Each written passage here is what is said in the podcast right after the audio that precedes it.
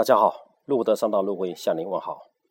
这一次的世界杯，中国观众可谓成了最客观、最没有立场的场外观众。为什么呢？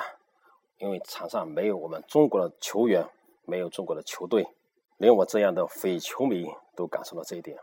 但背后呢，大家也在对这足球啊，对中国人的关系都提到了呃几个观点。所以中国人不擅长团队性的对抗性的运动啦。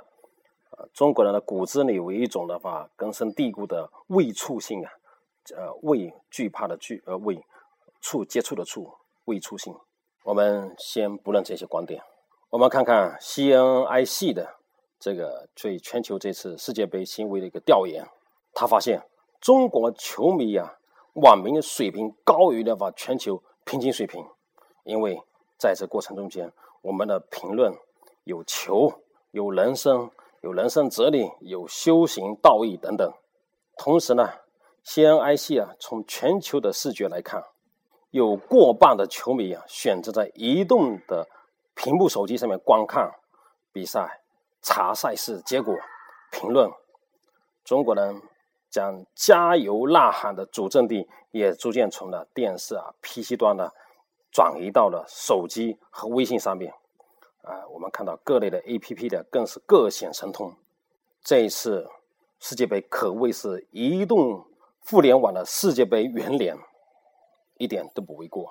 C N I C 还发现了每一支球队、每一个球员，甚至都有自己的 Twitter、微信和 Facebook 的账号，他们可以随时随地的通过移动的终端公布了自己的球员和球队的这动态了、心理动态了。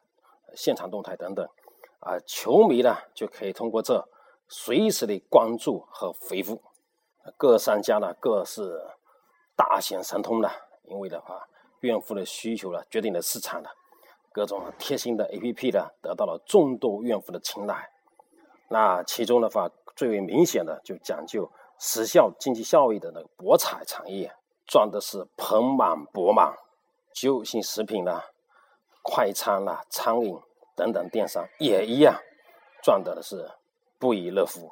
通过上面的呃分析，我们能看到这一次世界杯的线上线下就可谓真是做到了无缝的对接。你看到 O to O 了，借助了移动互联网和世界杯，真可谓的话，这个浪潮席卷了全球。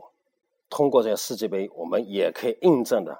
移动互联网的三大要素、三大环节之间的无畅的流动，就三大环节哪三大呢？就信息，就是世界杯的信息、比赛信息；关系链，就这些球迷包括反悔球迷和互动、点评、关注等等的无畅的流动。好，感谢今天的分享。今天分享的关键词是：移动互联网世界杯的元年，一切都在向前冲。感谢大家分享。谢谢，再见。